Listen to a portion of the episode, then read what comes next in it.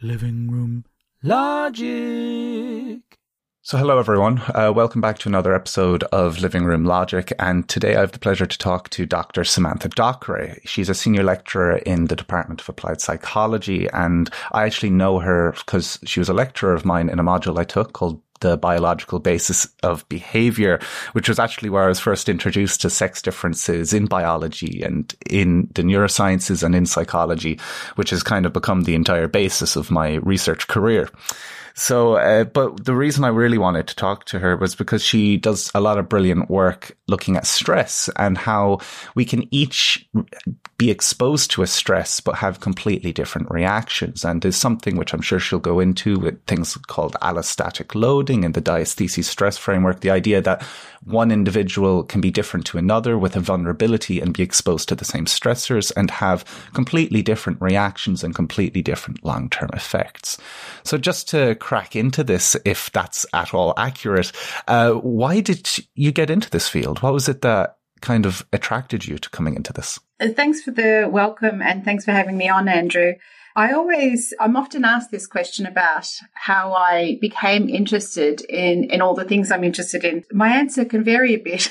Actually, but it, it, kind of stems from, or it has its foundations in work I did um, as a social worker. So before I kind of moved to studying psychobiology and working in this area, I worked as a social worker where I worked with young people, people in late childhood and early adolescence um, who were no longer able to live in their family homes. And over a couple of years, I noticed that many of them had the same patterns of health, physical health, as well as health behaviors. And, and I also did some consultancy work with people who were at kind of the other end of the lifespan who had a very similar pattern of ill health and health conditions, often with origins in their health behaviors across the life course. And I became really interested in and why were these patterns between most of the people I worked with experienced psychological difficulties and had very poor mental health? And started to see at the time what I thought were these patterns between mental health and physical health. And I kind of went down that stream about thinking, well, how, how might this happen? Where does it originate? Is it a shared kind of pathway that begins in childhood? Is it genetic? Is there something biological that's going on? And so then I went and, and took a, um, a double degree in physiology and psychology to try and work this out. And at the time, that work of kind of psychoneuroendocrinology and psychoneuroimmunology, so the combination of mental processes, physical processes, and experience was just coming to the fore. And, and I became fascinated with how people might have an experience in their daily life. So they might experience a small uplift, so something positive happening, or a challenge and how their body would respond to that. So with changes in, in heart rate, in blood pressure, and changes in their hormones. And vice versa. At, the, at this process, I was working through this idea of like, should I still in, stay in social work, which I loved, or would I pursue something that was really fascinating that would present a different kind of challenge? And so then I did what was my master's dissertation or master's equivalent trying to understand how students who are experiencing examination stress. So I recruited them just as they were um, coming up to their third and final year exams, and I monitored their their heart rate, their blood pressure, their stress hormones, and their emotions at a time mid semester and at a time that they were doing their exams, and just did a comparison. And what I noticed was that some people were saying that they were really stressed, but their bodies didn't seem to know it. and other people, their bodies were indicating stress and their emotions, they weren't reporting these emotions.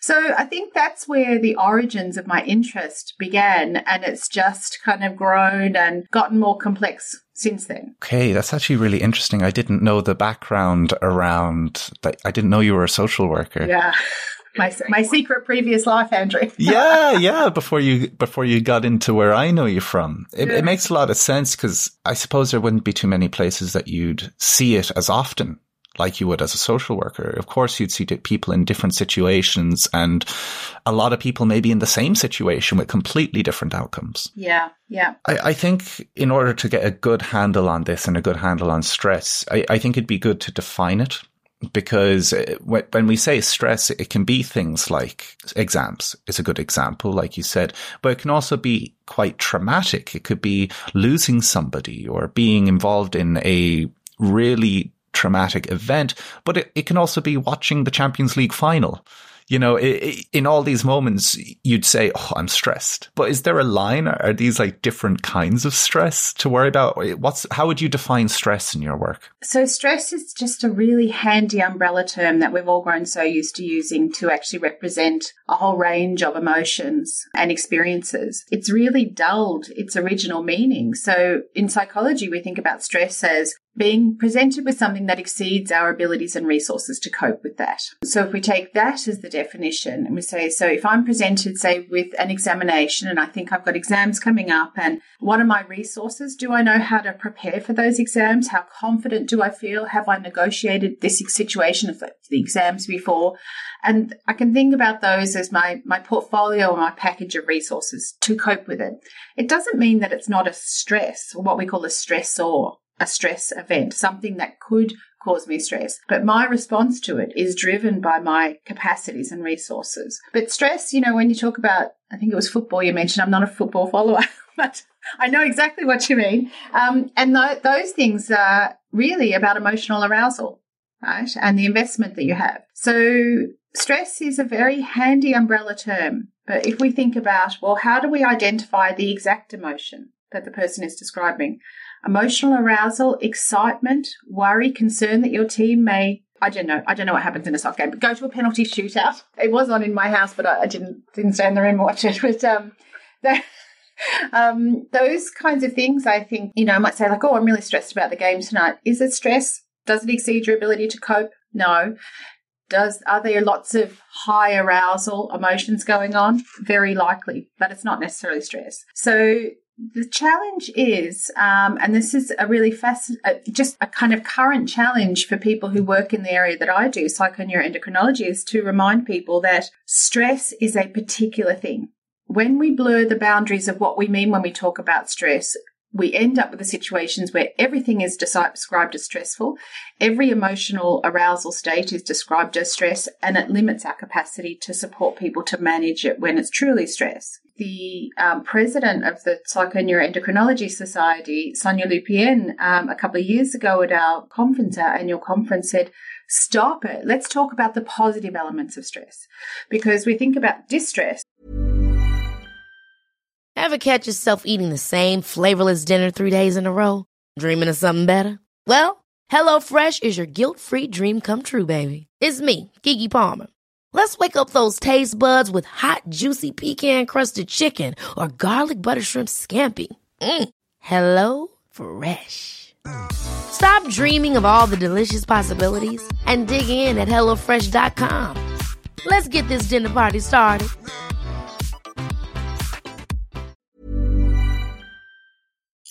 So things that are bad are negative and we think about eustress which is a positive stress. So when you stretch yourself when you you push yourself beyond a little bit beyond your boundaries to to manage the situation but in a positive way. There's going to be positive outcomes from it. But then you also talked about what I would think about as traumatic or very adverse events. Say, for example, the ones that people might come to mind for people are during childhood. So this might be a range of different things we, we talk about as adverse childhood experiences and might describe those as, as leading to trauma or being traumatic. But people have different responses to those depending on their past experiences, depending on, you know, factors such as personality, on the coping style that, that each, each of us develop, the way that we cope with stress, which may be around a behavioral response and they can be like positive or negative health behaviors. So we might exercise more or we might change our eating or our sleep or cigarettes or alcohol or those kinds of things. We can biologically respond to it and we see changes in people's metabolism and the way they process calories, the way the cardiovascular system works and so on. And we see it in changes in relationships. And when people have those adversities early in life, it programs people to respond in a particular way with their behaviors, with their emotions and their biology.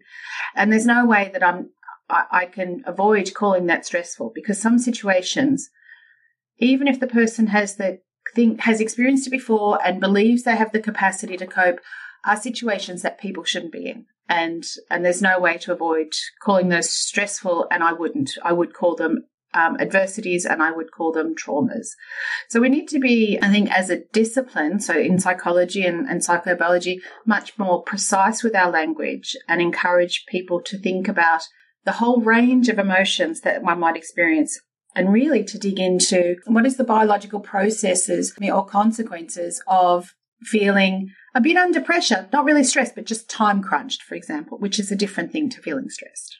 Interesting that you said there that stress can be so beneficial and that you need to separate when it's beneficial and when it's not beneficial. But I, I can only imagine that gets very complicated because in a trauma where you get this negative stress that impacts your daily life, within the trauma, whether it be a childhood adversity, that stress is still helping the person survive the trauma. So it does end up getting quite uh, dynamic, I suppose, where within the situation, yes, it helps survival, but once you're out of the situation, it lingers and it actually lowers your quality of life. So it kind of gets quite complicated because then it becomes where does this negative aspect of stress meet the positive aspect. It can, maybe you get very stressed running from a tiger and it saves your life. But then once you get into the village, you, you gotta chill and maybe you're stuck like that. And at that point, it just becomes you're not fitting the social norms, or perhaps your body is, even though you're consciously aware of this is just a supermarket, this is just a shop, your body is still going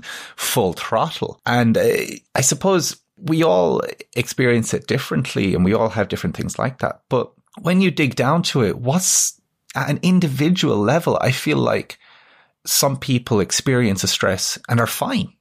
And they get up the next day or they go through their exams and they're immediately into summer mode. They're immediately into holiday mode. But other people are burned out.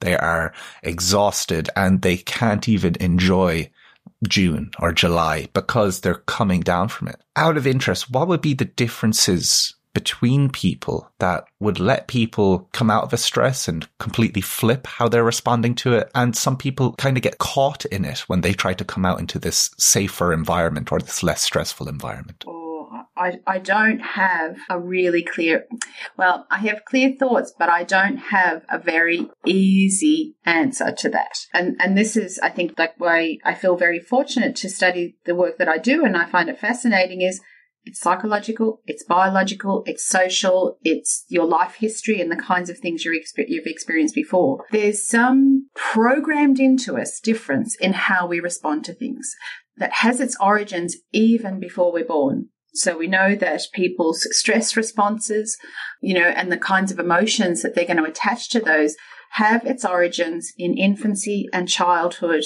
before they're even into, you know, beyond the age of three, those things are, are programmed. And they also happen during the fetal programming process. So, so for example, before birth, a fetus can be programmed to be highly stress reactive or moderately stress reactive or low stress reactive, depending on the kinds of input that's coming from the mother and her stress and her life experiences. And teasing that out is one of the biggest challenges, I think, in, in, for us understanding human health. And I mean psychological and biological health, because people can have the same experiences and have the same supports, the same environment. And hopefully that's a loving and nurturing environment in childhood and adolescence.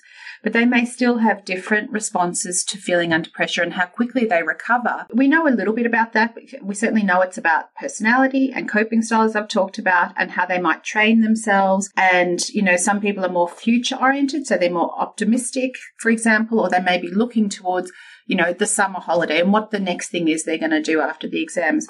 And other people are more prone to ruminating worrying about how they performed on the exam, or actually just having a bit of mental and physical exhaustion from being under pressure for that time. And that may be even if they manage to get the required amount of sleep, to eat in a way that supports good health, to do all the right things. Some people will have that. It's not better metabolic ex- exhaustion. It's not, you know, burnout or anything like that, but they just take longer to recover. And we don't know all of the answers as to what determines those individual differences. We do know that those kinds of things are more associated with long term physical and mental health, though. Interesting in the sense that you touched on childhood and things like that. I know that you do a lot of work studying times of transition and times like that. And may, maybe I'm I'm wrong here, but when when we're younger, are we we're kind of learning how to live a long life as a human?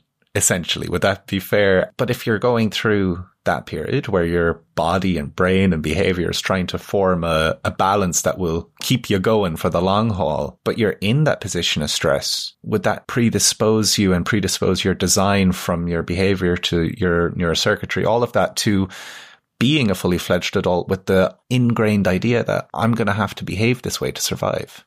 My body has to be primed in the long haul to do that. Is that fair? Yeah. Yeah, that, that's a great summary, actually. Um, do you know the phrasing about, you know, we're learning how to live a, a long and hopefully a happy life. And some people are in situations and the combination of their psychological processes and, and abilities combined with the environment that they're in unfortunately don't set them on that long, happy, healthy life. But the learning of response to things. So there's been some work done to understand how neglect might affect the programming of biological responses to stress and whether or not that's reversible.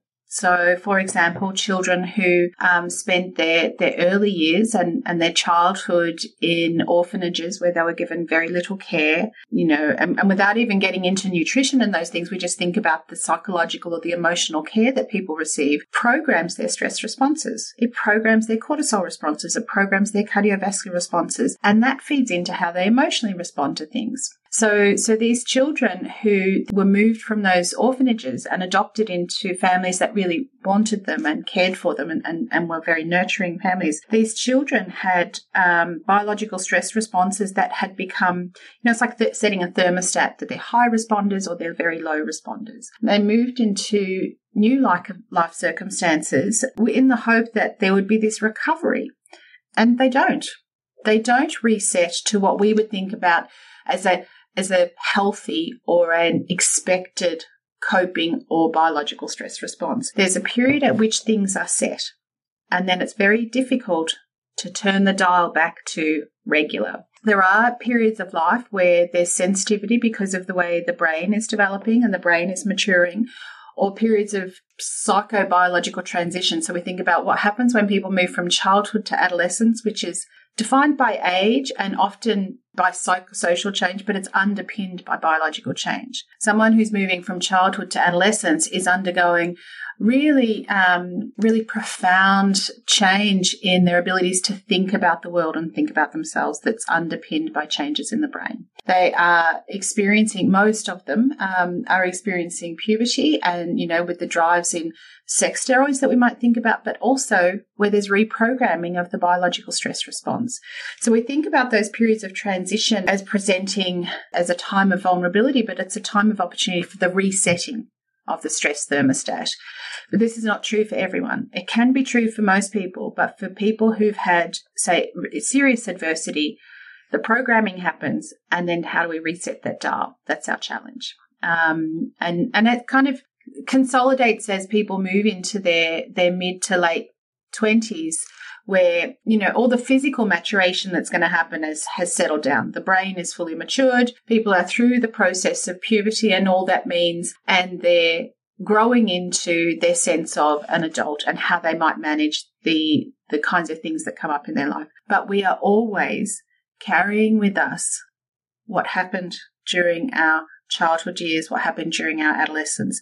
That's the thing that shapes us. We talk about this so much in psychology about the meaning and the narrative that we have about our life and, and how it's made us who we are, we should be doing the same thing in biology, in psychobiology, and thinking like, well, well, why do I have this, you know, this strong cardiovascular response when I'm about to do this? And I can think about it from a psychological basis. And we think, well, how did that become programmed in when it may not be adaptive? Right? It's functional. It helps us fight that tiger. And as you say, yeah. then we go back to the village and there's not a tiger in my village supermarket or whatever it is. But some people will have the same magnitude and duration of response as though there really is a tiger when they just think about it. Other people are like, no, I know there's not a tiger here. I'm good. I'm solid. I'm recovered. I could probably take that tiger tomorrow. Other people, it'll come to them and they'll have that same response whether or not the situation is still happening. Is this something that is predictable by the timing of when it happens? Because you've said so far things like things can occur during pregnancy, things can occur in childhood to adolescence. What about adolescence into adulthood? These are totally different periods of life. And then in later life, people are perhaps more set and more resilient to these stresses occurring. But can you pin down, oh, a stress happened when someone was zero to four? This is more likely to impact this. Is there any examples of specific time periods where one part of our psychology might be more vulnerable than others? Um, well, I'm. I have no um, balance view on this because, of course, I'm going to say adolescence and puberty. Yeah, it, yeah. You know, but it certainly happens. There's there's certain periods of life which we used to describe as critical, and now we describe as sensitive because you know that and that shift in language is important because critical means that if you miss the window to develop during that time, closed and you're done. When we say sensitive, we mean that people are going to be more responsive. So fetal programming, absolutely. The first kind of thousand days, so infancy, when you know, the, say for example, the the hypothalamic pituitary adrenal axis, or what we think about as the cortisol stress system, is being programmed. And now it turns out that in the second decade, you know, the second chance in the second decade, that that can be is more sensitive then, and that sensitivity during adolescence and puberty comes from that alignment in time of really profound social change and psychological development. So, you know, the person's ability to to recognize their emotions, to reflect upon things. Children don't really have that capacity in the same way as an adult. Adolescents are somewhere in between. They're learning how to do it. It's underpinned by those, you know, those biological changes of brain maturation and so on. So when you have that, I was going to say perfect storm, but it's, it's not really a storm. I wish there was a lovely phrasing for it, but this combination of brain change, you know, hormonal change, social change, psychological change, that's a period of sensitivity because the the experience that you have, your ability to understand it varies. And it doesn't just vary from one 14 year old, you know, from 14 to 15 to 16 year olds. It would vary amongst people who are all 14 because they will be developing at different kinds of um, stages, you know, rooted in other things such as genetics. So there are sensitive periods, but recent work in the last five years has indicated that those those periods of sensitivity are also periods of sensitivity to where positive change may happen. So for someone who's entered adolescence with a life history of adversity, for example, who is what we might say is hyper reactive to stress and has a hyper, you know, kind of a very high biological response can be reprogrammed or their stress system can be reprogrammed. But that can only happen in a nurturing environment. It can only happen with effort. The person has to be supported to recognize that the ways that they might have to respond to stress aren't supportive of a long and happy life.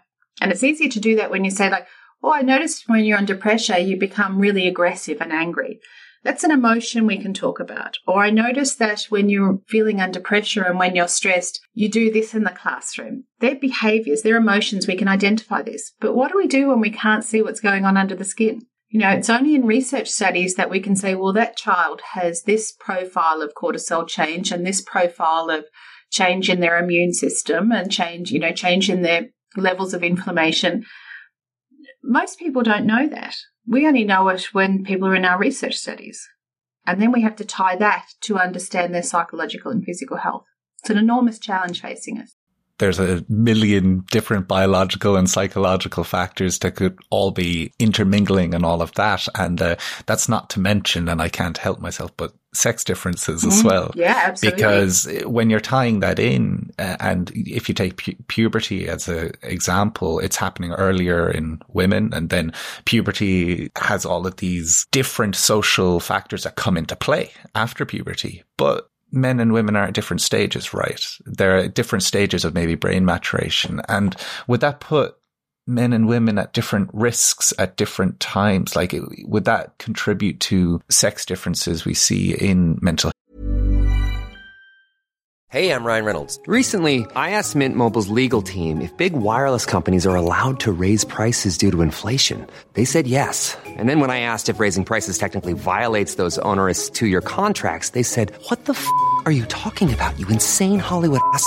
So to recap, we're cutting the price of Mint Unlimited from $30 a month to just $15 a month. Give it a try at mintmobile.com slash switch. $45 up front for three months plus taxes and fees. Promoting for new customers for limited time. Unlimited more than 40 gigabytes per month. Slows. Full terms at mintmobile.com. Hey, it's Ryan Reynolds, and I'm here with Keith, co-star of my upcoming film, If, only in theaters May 17th. Do you want to tell people the big news? All right, I'll do it. Sign up now and you'll get unlimited for $15 a month and six months of Paramount Plus Essential Plan on us. Mintmobile.com slash switch. Upfront payment of $45 equivalent to $15 per month. Unlimited over 40 gigabytes per month. Face lower speeds. Videos at 480p. Active Mint customers by 531.24 get six months of Paramount Plus Essential Plan. Auto renews after six months. Offer ends May 31st, 2024. Separate Paramount Plus registration required. Terms and conditions apply if rated PG. Health. Yeah, yeah. Um, it's going to be, for anyone listening, I'm going to say it's more complex than I'm about to say. So I encourage people to read this. You know, I mean, you could spend days and days talking about sex differences. I know, Andrew. And like, we know that, you know, there's some very um, compelling evidence, for example, to suggest that girls and boys and men and women have different vulnerabilities to mental health difficulties and also to physical health, you know, both positive or, you know, positive physical health and, and people who might be more at risk of certain outcomes. But for girls, they, that risk begins earlier. So, for example, their de- risk of depression and anxiety has been shown to peak at around 13, related to the stage of puberty that they're at. And that doesn't happen for boys. It's not just that their peak is a little later, driven by those changes in the brain, driven by those changes that are, you know, being pushed through by puberty, but it's people are experiencing these biological changes, these changes that have their origins in biology in a social context. So for girls, the vulnerability, for example, to depression or anxiety has some of its origins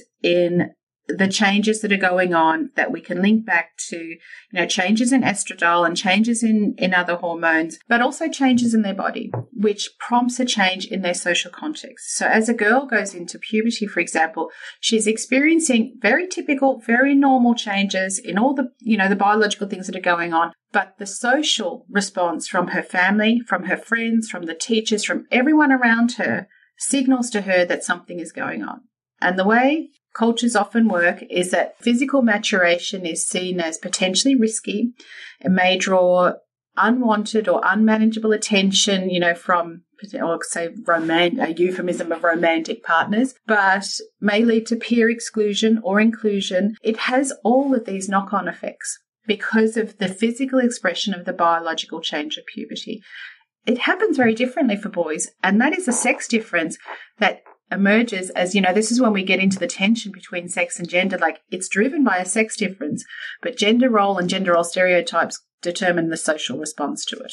The kind of increased vulnerability for girls, you know, at the age of 13 for depression and anxiety, and that difference, you know, holds across the life course. It's rooted in differences in estradiol and, and how the brain, you know, what's going on there, but but it really is brought to fruition often by the social aspects. You hear it so often, and it's interesting to think of it because whilst puberty is such a, a big moment, like you said, it's not just puberty. It's it, there is that cultural aspect as well that could influence it, and there's a ton of other factors at play. But it, it's interesting to think of puberty as uh, one part of the full model that could be contributing to these sex differences in mental health. Yeah. And I think we're just at the beginning of this. I mean, some of the work, um, I'm working on a project now where we're doing a historical perspective of puberty across the ages um, to illustrate that it's not just the timing of puberty that's changing, it's how, what the social context um, is. So we're going to be looking at, for example, about you know, some someone who moved through puberty, say in the eighties in in Australia. I'm thinking about a show, a movie called The Puberty Blues. I'm sure you don't know it, but um, representative of my childhood. And then looking, for example, at, at children who who moved through puberty during the Dutch famine, children who moved through puberty, you know, kind of through medieval times. How what that signaled to their environment how the timing of that did it happen when they were 15 or 16 what is their capacity to understand it when they're 16 and the changes in their body than when they're 11 and 10 so and that's that's even without getting into you know how puberty programs people for for metabolic changes that will persist across the life course That's mad. yeah, yeah, it's really exciting. But sometimes I take a step back and I think it is really exciting. Such a weird word to use, but it's mind blowing when you and I both are fascinated by this and we get to make it our part of our work life to try and tease out what matters, when and how and these things. And it's, um, and these things have meaning. They have meaning for the individual physical health, you know, for how they're going to age and as well as their mental health. We're a long way from understanding it. So it's an exciting time to work in this area. Yeah, I, I love it. I, I love this kind of work. Uh, I'd say anyone who listens to this podcast is absolutely sick of me talking about precision medicine or stratified or take sick of it, completely sick I'm of it. I'm sure uh, they love it. Uh, yeah, just I, I am just obsessed with the idea of taking the attention away from a disease or something and to like that individual difference and how the disease interacts with the individual whilst also completely overwhelmed at the science yeah. of this is completely unattainable. it's that tightrope of this is thrilling, this is overwhelming, this is fantastic, this is terrifying. yeah, it, it really, really is. Uh, I, I feel like my PhD today has been like, this is amazing. What does it mean? Do you know there was um I and I think this this really is the next big bit of work. There was um or a, a researcher, um, Dirk Hellhammer, who I, we often talk about as being kind of the grandfather of stress research, or, or at least cortisol stress. And um, in the years before he passed, he passed away a couple of years ago, but he he had been doing work. You know, it's kind of a culmination, I think, of his life work at saying that could we could we use biological responses people's behavior and to give a more refined diagnosis and therefore treatment for depression or anxiety. So he developed this. Um, it was only, you know, it was in the very early stages before um, before he passed away. But but he would have people collecting saliva to, to look at their cortisol levels and look at their levels of other hormones. He would have a blood test done where he'd look at their levels of inflammation. He'd have them do some very short, very you know straightforward measures of psychological health and do a couple of days of, of measurement of their behavior. And it's kind of like on this chart, this rubric, depending on their profile there, they would get a diagnosis of. Now, I'm not saying I agree with this, but this is the stage where, like, well, talk therapy will be best for this person. This person definitely, this is something where pharmaceuticals are needed. This person would benefit by getting their sleep in order. Do you know? Like, yeah. it's those kinds of, when we talk about personalized medicine, this is what we're talking about. And, and we're a long way from, you know, like we're a long way from his idea being made real and being made effective, but really innovative and really indicates the direction that we might go in if we can understand stress and if we can start talking about it with more precision and doing much more, I guess, you know, measures at the doctor's door and, and before people get to Absolutely. Stage. I think I, I love that direction. I love the direction that it's all yeah. going, even though it's so far out of reach and all, just even to think of the GDPR problems alone. well, that, that, yeah, I should say, like he did that in Germany. So we'd have a different challenge and, you know, depending yeah. on when, you know, things are coherent or, you know, all the systems are coordinated. But, but, um, yeah, it's an, ex- it's an exciting time. Exciting time. I think we need to do the basic research. A lot of work to be done in the basic research, but bearing in mind that someday, like surely for all of us, someday is not just like to be fascinated by things, it's to make a difference. You know, to think about that child, that teenager, that person, that family might have better support or may be able to mitigate or avoid poor having poor outcomes if we understand more about how sex differences might play into stress responses, which might play into their behaviors at school. It's all the fascinating web of life. And I think that's a brilliant place to close. Thank you so, so much for everything. That was super, super interesting. Uh, a huge thanks to you, Dr. Samantha Dockray. Well, thank you very much, Andrew. Um, th- thank you very much for asking me on. I know this is a very, very popular podcast. So I have to say that just beforehand, I was thinking, you're not stressed, Samantha. This is an emotional reality set. You're excited. a bit of relabeling, a bit of psychological, like you're not stressed about doing this recording. Plus, Andrew is fantastic and Andrew is great. You're going to be fine. So thank you so much. It was been really enjoyable. Thank you. This is the end of the podcast. We hope you enjoyed your time.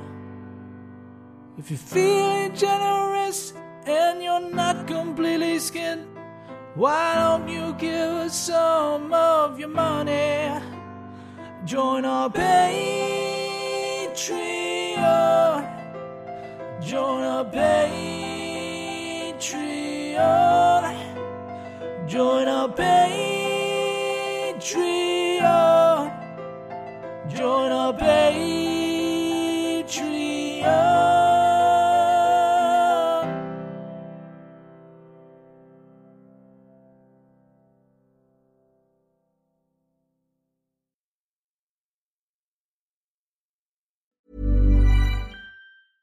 Planning for your next trip?